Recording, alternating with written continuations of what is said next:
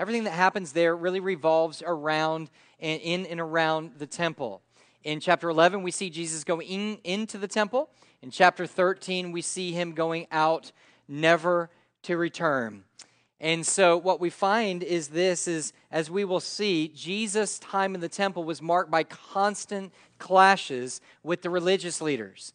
Every time he turns around, he's being confronted one way or another. In fact, there are seven clashes between he, he and the religious leaders. Three of those are initiated by Jesus, four of those were initiated by the religious leaders themselves.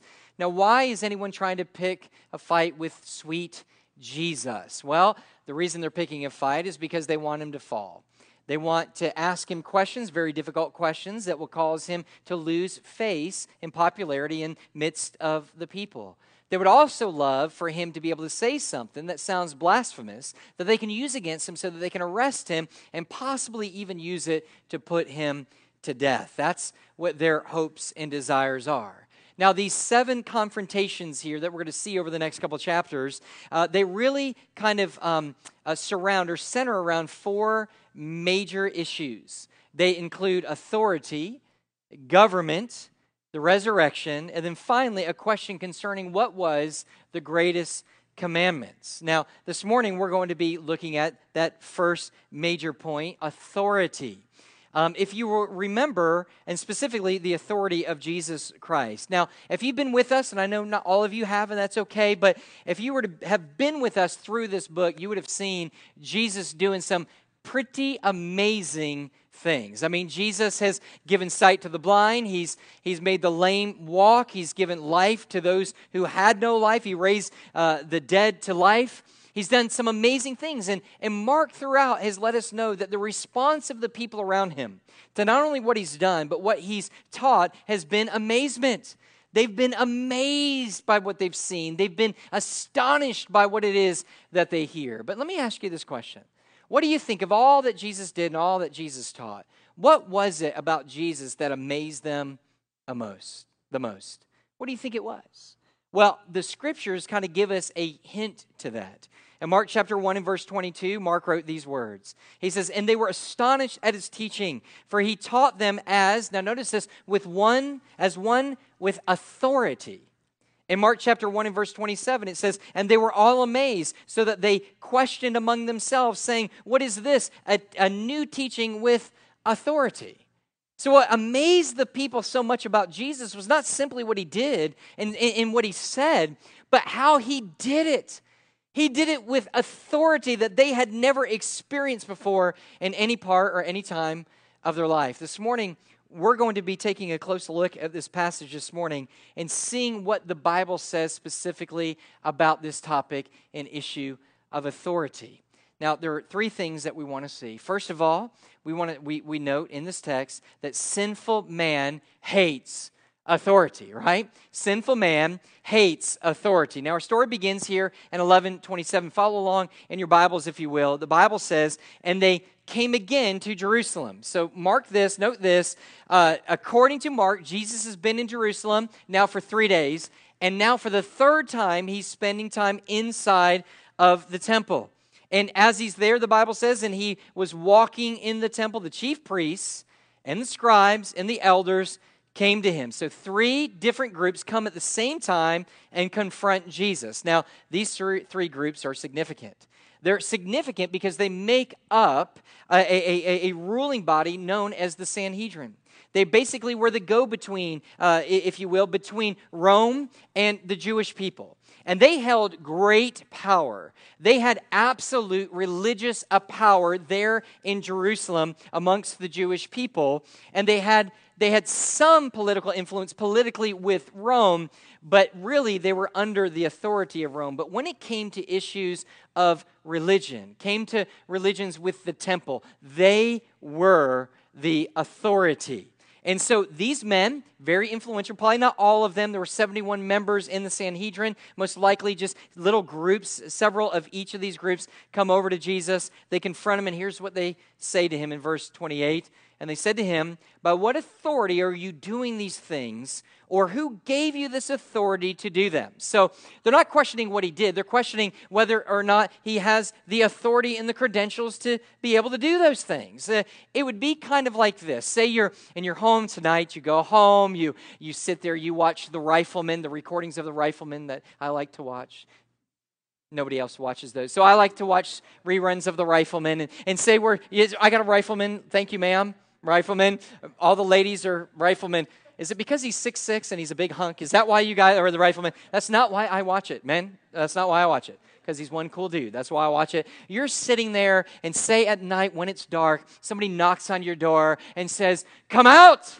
And you say there, Who is it? And they say, I'm not going to tell you who it is. Just come out. I'm going to handcuff you and stick you in a car and I'm going to take you away. All right you need to make sure that whoever's telling you these things has the credentials to be able to make sure that you do these things. You need to see a badge. You need to see, I'm always protecting you. All right, I'm just looking after you. If they don't have a police car and a badge and, and, and all these things, don't go with them. They don't have the authority to be able to do it. So they want to know, Jesus, what credentials do you have? What authority do you have to do? And then they, then they say, these things. Now, these things are immediately evident within this text, but it is within the context. Remember what Jesus did the day before this. When he entered into the temple, he saw a whole lot of things going on that he did not like. He saw that the people had taken his father's house, a house of prayer, and they had made it into a den of thieves. And he is put out. And what does he begin to do? He begins to drive the people out. Those buying and selling, he drives them out. He drives the animals out. He, he turns over tables for the money chamber, changers. He, he tips it over. He no longer allows people to use the temple as a shortcut from one part of the city to the next. And the Bible even says he begins to teach. And the Bible says that he was, the people were astonished by what it was that he was saying. Very clearly, the day before, Jesus demonstrated and, and took part in a clear act of authority. And listen to this these guys, these religious leaders, they don't like it one single bit. They don't like it at all. Now, please understand, it's not that they don't like authority. In fact, they love authority as long as they're the ones that have it. They, they, they love it. Do you know anyone like that? Bump your your husband? Yeah, that's you, man. That's who we talked about. You know, in, in, in our office Mondays, we meet and we all sit down, you know, that kind of thing. And, and we sit there and say, okay, Dan, you do this. John, you, you guys all do this and tell everybody what they need to do. And I know what they're thinking. They're thinking, yeah, but what are you going to do? You told us to do this. Okay, Mr. I'm in charge. What are you going to do, right? And so here are some people, they, this is the kind of guys they like to be. Jesus begin, not like me, by the way, that's just their perception. I do things, all right? And so, Matthew chapter 23, um, Jesus begins to talk about their love affair with authority. And he says of them, he says that they tie up heavy burdens, hard to bear, and lay them on people's shoulders. But they themselves are not willing to move their little finger. In other words, they love to tell everybody what to do and they love to begin to heap on them all these things they have to do so they, they can't even breathe, but they won't do anything for themselves. And it goes on, for they make their phylacteries broad and their fringes long, and they love the places of honor at feast and the best seats in the synagogues and greetings in the marketplaces and being called rabbi by others. They love the position of authority, but they don't like being under authority, especially this Jesus guy. Now, remember, this isn't the first confrontation that these guys have had with Jesus. Jesus has been undermining their authority for three to three and a half years now. Ever since he began his ministry, he's confronting these guys. He's undermining them. He's usurping authority over them. Let me give you kind of a couple examples. The Pharisees and scribes, religious leaders, always taught people don't hang out with sinners. Don't t- come, in contact. You could touch them and you'll be unclean. Don't mess with these sinful people. Have nothing to do with tax collectors. Jesus comes on the scene and says, Hey, listen, uh, I'm going to eat with them. This is why I came. So I'm going to go eat and, and have a feast with them. You guys stay out. I'll, I'll go and fellowship with them. What's he doing? He's undermining their authority and their teachings. Then again in chapter 2 and verse 28, the Pharisees added burdensome laws to the Sabbath. Remember what the Sabbath was it was a day of rest. To rest in God, to rest in your hope and your trust in God, that you would work uh, uh, six days and He would supply for seven days. It was a restful day. The, the, the, the religious leaders made it anything but restful. They gave all of these laws, hundreds of laws that they were to follow to make sure that they don't break the Sabbath. I mean, you couldn't even spit on that day. Now, I know some of you are like, well, that's probably a good law. Spitting is bad and a nasty habit. But, but one of the laws they literally had was that if you spit, you could spit, but if it actually rolled over more than a half a rotation when it hit the ground, that was work. You were guilty of breaking the Sabbath. Okay? I mean, this is an actual rule and law that they would have. And so it became this draining type thing. What can we do? What can we not do? We can't do anything. Just sit here. Jesus comes along and he completely redefines the Sabbath. And he says, The Sabbath, he goes, man was not made for the Sabbath, but the Sabbath was made for the good of man. So he again under undercuts them and undercuts their authority. Uh, then in chapter 7, in verse th- 1 through 13, remember that they love traditions. They love oral traditions. They came up with all these oral traditions, and they were so angry with Jesus because Jesus would not take part in their oral traditions. And they get angry with him. So, what does Jesus do? He rebukes them and he tells them, What you have done is far worse. Because what you have done is you have elevated your oral traditions above the very sacred law of God. So, he rebukes them. So, this confrontation is constantly going on and they hate it. Why? Very simply put, theologically, here's why is because sinful man hates authority. Hates authority. Why? Why? Sinful man hates authority because it is a part of a sinful nature. Remember Adam and Eve? There they are. Everything's perfect to God. God has created them. Here they are in the garden. Did you know that we were created to rely on God? We were created in a way that would be dependent upon God. We are dependent people. You will be dependent on someone. And God says, I'm going to create you. And the happiest you will ever be is when you completely and fully trust me and depend on me. I'll take care of you. Here's what he says he says, You may eat of any of the trees. See all this, you can eat any of it, except for one, the tree of the knowledge of good and evil. For the day that you eat of it, you will surely die.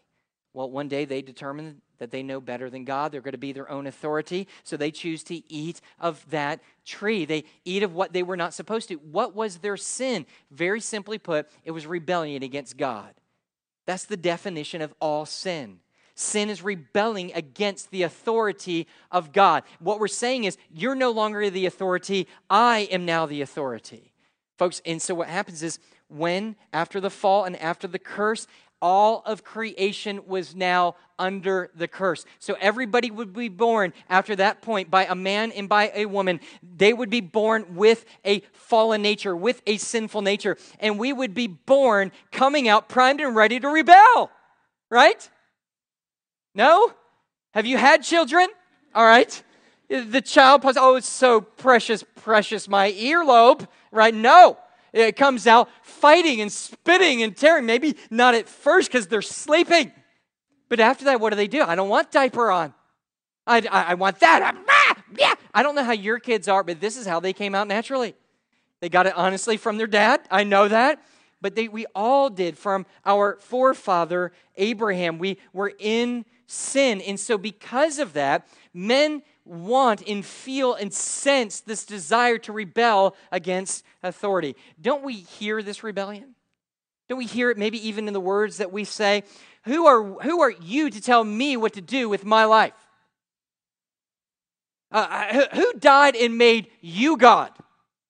Uh, you aren't boss of me. Are you my boss? You're not my boss. Here's my favorite one back in the trailer park on the playground. You're not my mama. You're not my mama.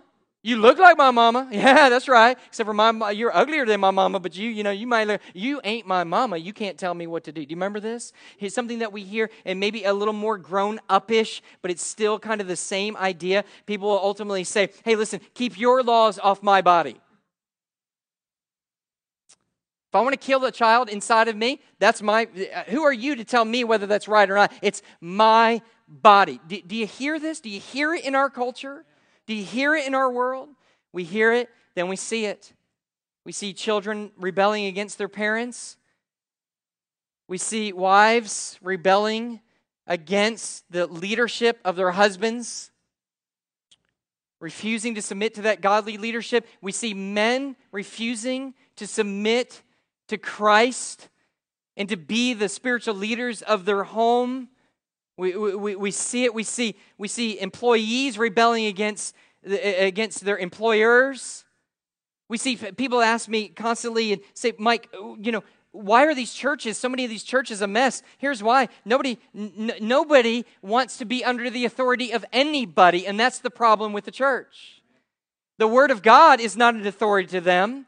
The man that's preaching, and God has set up elders within a church to be able to lead, and those who, who come and join are submitting themselves to the leadership of those elders. So before you join, consider that.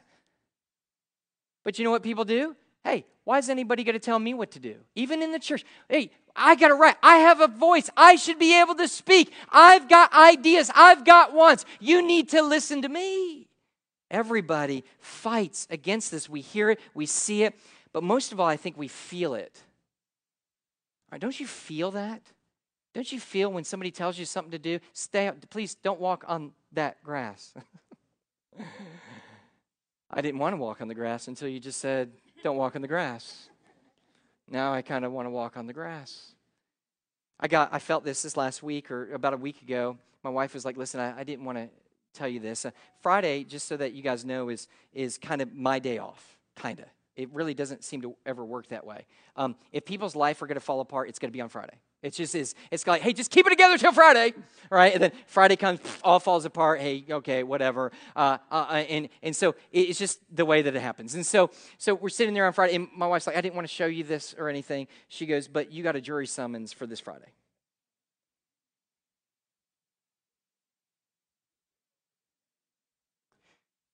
Who do they think they are? My day off.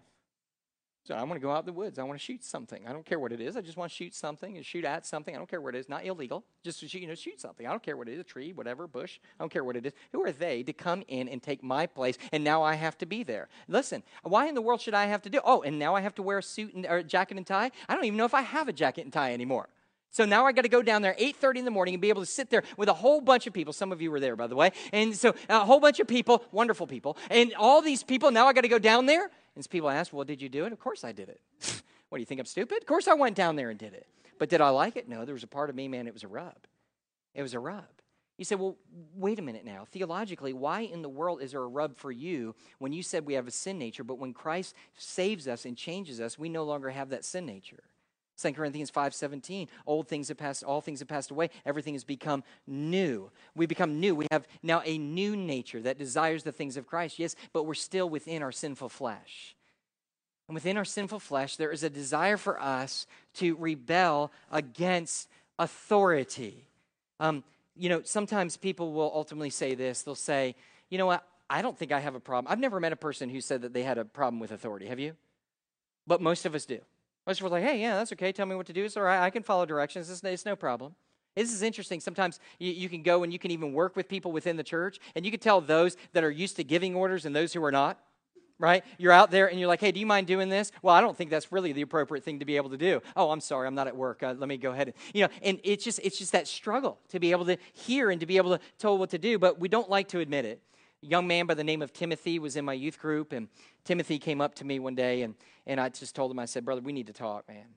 I said, You are in rebellion towards your parents, you are rebelling against your school teachers, your coaches, because you're rebelling against me. Every time I try to come and try to give you some kind of instruction, you just rebel against it. You have a real hard time with authority. You know, he says, I don't have a time with authority. I have no problem with authority. I just don't like people telling me what to do. All right? So there we are. Define it whatever way it is, whether it's you have a problem with authority, whether you just don't like people to tell you what to do. Here's the key sinful man hates authority. All right, take that up here on this side because now we're going to take another point, and this point is going to conflict with this point over here. Sinful man hates authority. Here's point two Jesus has absolute authority. See the conflict? You can see it coming, can't you? Like two, two trains about to collide. So, what do we find? Look at verse 29. Jesus said to them, I ask you one question, answer me, and I will tell you by what authority I do these things. Was the baptism of John from heaven, or from man? Now, now check out what's kind of going on here. Jesus, it was customary for rabbis to answer a question by asking a question. All right? And so they somebody asked him a question, they asked the question. We've seen Jesus do this time and time again. And so what he says is he says, "Listen, I will answer your question, but you first have to answer my question." Now, he asks something and it almost appears like Jesus is trying to kind of jo- dodge the conversation. He's trying to evade the question so that he doesn't have to ask the question that they're ultimately asking. But when you look a little bit closer, to the question that Jesus asked them, you find out that there's actually eh, within it the answer to their initial question of whose authority does he speak and act upon? What was it that Jesus said? No, notice his question Was the baptism of John from heaven or from man. Now, he says heaven because it was customary for Jews, it was their custom not to use the name of God out of respect and reverence to him. Well, we've come a long way, haven't we? And so they just used heaven. But this is what he means. He's, he's asking, was the baptism of John, was it from God or was it ultimately from man? Now, here's the key. If you answer that question correctly, then they will know by whose authority Jesus has. Answer the one, you'll have the answer to the second one. And so, what does he do? Well, let's go back. Turn back to Mark chapter 1 and verse 9, and let's see whether baptism, and, and I think he's talking about John's baptism as a whole, but more specifically, one specific baptism that he took part in. Okay? Mark chapter 1 and verse 9. You tell me whether it's of God or of man. There it says, In those days, Jesus came from Nazareth of Galilee and was baptized by John in the Jordan. And he says, And when he came up out of the water, immediately he saw the heavens being torn open and the Spirit descending like a dove. And a voice came out of heaven You are my beloved Son. With you I am well pleased. From God or from man? Look, how are you supposed to respond? You're sitting there. Man comes, behold, the Lamb of God that takes away the sins of the world. All of a sudden, the heavens split something like a dove comes down on Jesus, and you hear a booming voice This is my son, in whom I well please. From God or from man? From God, very clearly. This is something they should have known. It's something they would have heard about. Some of the religious leaders were even there at the time. But what Jesus, is in essence, is saying is this He's giving them the understanding that because that was of God, that at that point, it was at his baptism that he also received absolute authority from the Father. He says, It was at that point that I received authority from my Father. Now, listen, uh, Mark has not been hiding this idea of authority for him. In fact, it's been evident throughout the entire book. Earlier in the book, in Mark chapter 4, in verses 39 through 40, we saw Jesus' authority over all creation. Do you remember the boat, the ship? They're afraid it's going to go down. What happens? It says, And he awoke and he rebuked the wind and said to the sea, Peace be still and the wind ceased, and there was a great calm. Now, listen, I wish I could do that. I wish whenever I'm ready to go out and have a good time and the rain is coming, I could say, Peace, be still. And it would just all go away. But guess what? Nothing. It just keeps coming. Why? I have no authority. Jesus has all authority over all creation. Number two, Matthew chapter 5, verse 8, we saw that Jesus had authority over the spirit world. What's happening? Jesus confronts the demoniac. Here's a man with literally thousands of demons within him. He comes to him and he says, Come out of the man, you unclean spirit. Then in verse 13, it says this And the unclean spirits came out of him. He had absolute authority over the spirit world. Number three, then in Mark chapter 5, verse 43, we saw that Jesus had authority over life and death. Do you remember the man? He came to Jesus and, and, and he says, he says, listen, my, my little girl, she's sick. She's dying. If you don't come, she's going to die. She ends up dying. Jairus' daughter. And so he comes to her, what does he say? Taking her by the hand, the scriptures say, Talitha Kumi, which means little girl, I say to you, arise. And immediately the girl got up and began walking. Here's Jesus having authority over what? He has authority over all creation. He has authority over the spiritual world. He has, he, has, he has authority over life and death. And in case we're missing it and thinking that there's a little area somewhere where, where he doesn't have authority, Jesus sums it up in Matthew chapter 28 and verses 18. He says, All authority in heaven and on earth. All authority in heaven and on earth have been given to me. Now, this is what I love. Jesus is very clear there. Everything is included. And then Paul thinks he just needs to kind of really let us understand what kind of authority is this is as though all authority doesn't make sense he knows that some of us are slow learners so he adds this in ephesians 1 21 speaking of jesus authority he says that god seated jesus far above all rule and authority and power and dominion so he says don't think that jesus just has a little bit authority over everybody else over the president and over the un it's not just a little bit authority. He says that he is far above, infinitely above all else in authority. That's Jesus. And he says, and above every name that is named, not only in this age, but notice this, but also in the age to come, no matter where or when he holds ultimate authority. All authority in him. Now, here's what's awesome. What does that mean?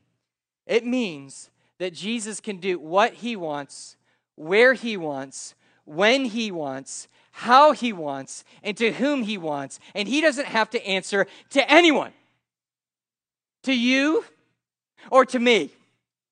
He is absolutely sovereignly in control. What he wants, he will do. It will not be stopped. You can complain, you can object, but it doesn't change the fact that he has all authority. I cannot tell you how comforting that is that Jesus Christ has authority over the U.S. Congress, that he has authority over the U.S. president, that he has authority all over all of these crazy dictators around the world, that Jesus has authority over the UN, for heaven's sake. He has all authority. What a wonderful and glorious thing that is.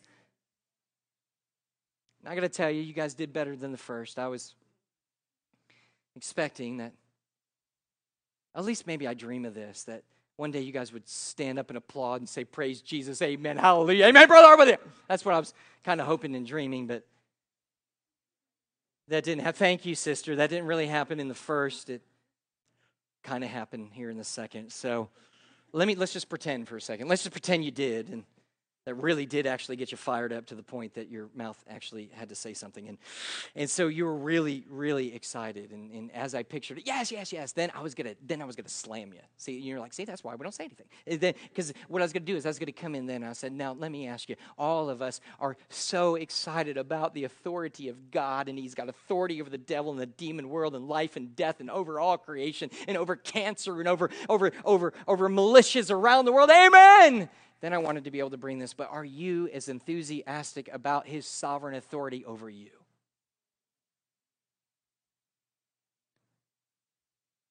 Because it's not just that he can do anything, anywhere, anytime, to whomever it, he wills. He has authority over you and me, absolute authority. So there's really only one question to be asked. And it's really, my last point is in a question because it doesn't he, the question is not does he have authority? Yes he does. He's got all authority. Or where does he get it? This is what they're trying to get at because he got it from his father. The only question remaining is do we acknowledge that authority? He has it. The question is do you acknowledge it? And then if you acknowledge it do you acknowledge it in all areas so now notice this. This is basically what Jesus is asking them. When he says, Is it from God or is it from man? He's asking them, Will you acknowledge my authority? And there's three ways to really to be able to answer this. And we see the, the, the, the, religious leaders answer. Number one, you can, you can respond in the affirmative, where you recognize that he has all authority. In verse 31, notice what it says. It says, and they discussed it. Now, mark that, if you, if you take notes, mark that word, because we're going to come back to it in just a minute. It says, And they discussed it with one another, saying, If we say from heaven, he will say, Why then did you not believe him? So they do not want to answer in the affirmative. They do not want to say, Yes, it's from God, because then if he says, Yes, it's from God, then they're going to say, Well, then why didn't you listen to John the Baptist and take part in his baptism? Repent and be baptized. And then, if that's true, and if he affirms it, then he has to affirm that Jesus has authority and his authority comes from God. They do not want to have anything to do with that answer. All right? They will not, they do not want to answer that way. Second way to answer the question of Jesus' authority is in the negative. In the negative. He says, if it gives um, it, verse sorry verse 32 but shall we say from man because they were afraid of the people for they all held that john really was a prophet he says now this is really how they want to answer what they really want to do is say, no, it was from man. His baptism was from man, and therefore Jesus' baptism was from man. Therefore, he has no authority to do what he did. Therefore, he goes to prison and he dies. That's what they wanted to say. But they couldn't say it because there's a catch the crowd. They were man pleasers, they were afraid of him. And if they were to say that John the Baptist was nothing more than a man whom they believed was a prophet, then ultimately what would happen is they would turn on them and they were afraid.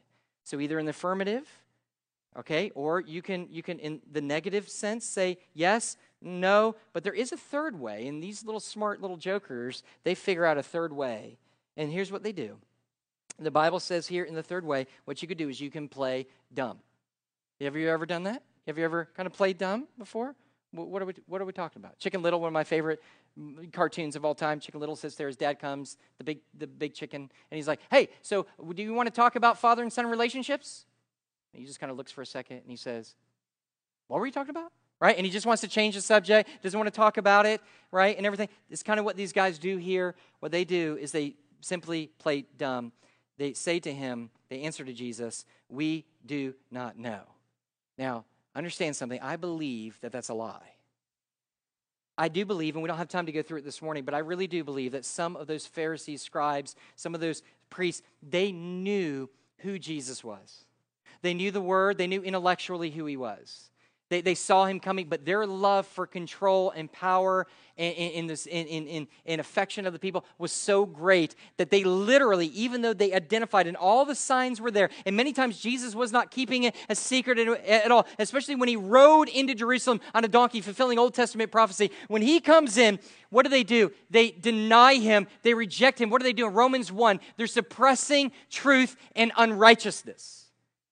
They know it's true, but they suppress that truth. We, we, just, we, we just don't want to know anything about it. What did they do? They decided, instead of saying yes or no, they just want to have a discussion about it. Now we're back to this particular word again, discussed.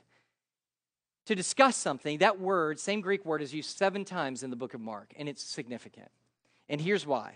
Because every time that it's used, whether it's used for them or whether it's used for the disciples who, when they were discussing who was greater, right?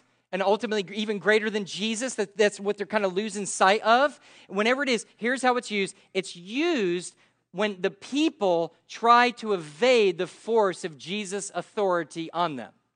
So Jesus comes, makes something very clear, and what do they do? Well, let's have a conversation. Let's talk about this. Very clear what he says. Hey, let's have a conversation. Not yes, not no, conversation. This works. You know, I love, hey, listen, I'll take any bit of encouragement that I can get. I'm just, I'm just telling you. I'm the kind of guy you can sit there and go, hey, we love you. I love that. Okay, I love that. Just telling you. Love encouragement. And and some folks will will attempt to encourage me. They'll come and they'll say, Hey, Brother Mike, man, we just got to tell you, man, listen, thank you so much for preaching the word because it gives us so much to talk about through the week man, we have this great discussion. We leave, and before we even pull out, man, we're already talking about that sermon, what the Word of God says is, and we talk about it, and we go home and we talk about it some more, and sometimes it will come up, and sometimes I'll talk about it at work and what it is that God is ultimately doing. We thank you so much. We have a great discussion on it. Now, that is wonderful if, if by discussion what you're saying is that you were talking over the truths of God once again, to make sure you had a clear understanding of what was being taught. And then in your discussion, you were talking about how you would now submit to the sovereign uh, will and authority to God, which was conveyed from that text. If that's it, amen, amen, and amen. But what I have found is more the case is not so much people discussing it in order to be able to rightly uh, apply and to live out the truth and to submit to God's authority as it is merely just to have a discussion about it. Let's just talk about that sermon. Because for whatever reason, just kind of talking about it just kind of makes us feel better about ourselves. I've had folks do, I've sat down and they've counseled and they've asked this question Brother Mike, what is the Bible? What do you think about this particular issue? What do you think about cohabitating with somebody who's not your spouse? Well, brother, it really doesn't matter what I believe. What really matters is we're under subjection authority of Jesus Christ. So you take into some scriptures and you say, do not commit adultery, or, or, you know, and you can go on and you take into the different passages and everything. But then they sit there and they go, huh, but what about, you, you guys understand what I'm saying? And what that is, is instead of submitting to the clear te- and sometimes I'm just I'm amazed how in light of God's clear authoritative commands in his word, how many Christians prefer discussing God's commands rather than submitting to them. Well, let's talk about that. The Bible says to go, to be radical givers, radical goers. People are people in the church. Let's discuss that. Stop. Let me just explain something. Discussing God's authority is not the same as obeying God's authority. It's the same as disobeying God's authority. If you do not submit to it. Now, we're all about questions. We're all about people sitting there going, I don't really understand this. How does this apply? If it is an authentic question and discussion, let's have it. Let's work out our salvation with fear and trembling. That's what small groups are for, right? How does this work? How does this apply? But if our wanting of a discussion is to do nothing more than to evade the commitment and the, and the submission to the all authority of God, then we're in trouble. Then we're in trouble. And people will do this all the time. If, if that's where we are, are we any different than the religious leaders? Let's just discuss it. Let's just give us some time to think over this. No, it's not time to think about it anymore. It's no time for discussion. It's time to do it, to do what God has called us to do. Hey, propagate the gospel throughout the world. Well, let's have a discussion. No discussion, do. Bible says that we're supposed to be giving to propagate the gospel of Jesus Christ. I can't tell you how many of you right now will sit there and go, Well, let's have a conversation about this. No more conversation. Do what God has called you authoritatively to do. All right? Now, here's, here's another thing I want you to know. Jesus then said to him, Now, Jesus, notice Jesus' response. Neither will I tell you by what authority that I do these things. I love this. This is what Jesus is saying. He says, If you will not acknowledge my authority, I will not acknowledge and respond to you. Did you catch that? He says, If you don't acknowledge me, and my authority, then I will not answer your request. I will not respond to it. Now, you stop and think about that for a minute. You tell me how many people do you think are either in this place in the first service? Let's not count them out because they're bigger sinners than you. So let's let's just say the first people. So we got the first the first group and churches all over the nation. Just check this out. How many people, how many of us do you think are in this position? God, here we are because we want something from you. Here's the questions. Here's what we want. Here's why I want you want to give. And here's what Jesus is saying all the time. But what I want from you is for you to acknowledge my absolute sovereign rule over your life. Will you first do that? Let's deal with that. But Jesus, I don't want to deal with that. What I want is you to give me what I want. What I want is you to help me with what I need help with. Jesus, come with me. This is what Jesus is saying to many of you today. Here it is. If you will acknowledge him and his sovereignty over you and obey where you know you are willfully disobeying, he will respond to you. Don't expect him to respond to you if you do, do not acknowledge his absolute authority. Are you guys understanding that? Do you really, really get it? Because what we're going to do is we're going to leave, and some of you are still going to be in that sin. You're going to sit there, and you're going to still want to talk about it. No more talking, doing. Let's talk about it. You don't want to talk about it. You're going to keep moving on. And what you're going to miss is you're going to sit there and go, I don't understand why God's not working in our life. I don't understand why God's not responding to me. Jesus says, I'll respond to you, but acknowledge me for who I am. First and foremost, submit to me. Now, I know that this is hard. I know it's difficult. And so we have to really wind this down and say, okay, well, what does this mean to us? It means this for the unbeliever, for the person who's never been truly born again, it means this you have been living your life as a radical against God, an open rebellion in all that you do. You have been the sole authority of your life. Or you've been using other people to be the authority of your life, but it has not been God. And if you will repent from that and recognize and go, I cannot be control of my life, I must submit to my Creator God fully and completely. That's the first step of salvation. And understand for the sins that you have committed that Jesus Christ, God sent his son because he loves you to die on a cross. And if you will recognize that as a sacrifice for your sins that wiped it all away, satisfied the wrath of God, you too will be saved. God will save you right where you are. But let's just be honest with ourselves. For us, for those who are believers in Jesus Christ, what do you do with this teaching? You do the same thing, you repent right here, right now, you see in your life where that sin is, and you say, I affirm your authority, which means I will obey. I will do what it is that you say that I do. God, no more discussion, no more talking. No more talking with my spouse, no more talking with the pastor. I know that this is clear in the Word of God. I will submit to you right now. That's what true repentance looks like. Now, where's the motivation for this? Because the truth is, I understand that you might be lost, you might not know Jesus, or you might think you know Jesus, and here's what's in your heart. See, this is the problem with this church. You're always talking about authority, and you Christians are always talking about doing what Jesus tells you to do, and, and then there are others who sit back and say, Well, listen, Mike, can't we talk about faith and hope and love and heaven? Wouldn't that be great? The, the trifecta there, it'd be, it'd be so great. Grace and mercy. Here's just what I'm saying to you if Jesus has not all authority, you have none of that. You have none of that. He either has the authority to change you, the authority to save you, the authority to transform you into the image and likeness of Christ, or he does not. He has either the authority to grant you grace and hope and mercy, or he does not. He must have absolute authority. Now, here's the bottom line every person submits themselves to someone. Every person in this place will submit themselves to someone. Lots of times it's a group of people, maybe educators, maybe politicians, maybe a political group, whatever it is. You submit yourself to your beliefs and the way that you live to a certain type of thinking. And here's what I'm going to say Is there any person that would be greater and more qualified to submit to than the person of Jesus Christ? See, I'm not trying to beat you over the head. What I'm trying to do is I'm trying to nudge you onto faith. There is nobody that is more loving, more kind, more compassionate, more forgiving, more gracious, more powerful, more just, more right than Jesus Christ. Nobody loves you more than he loves you while you were yet sinners. Christ died for you.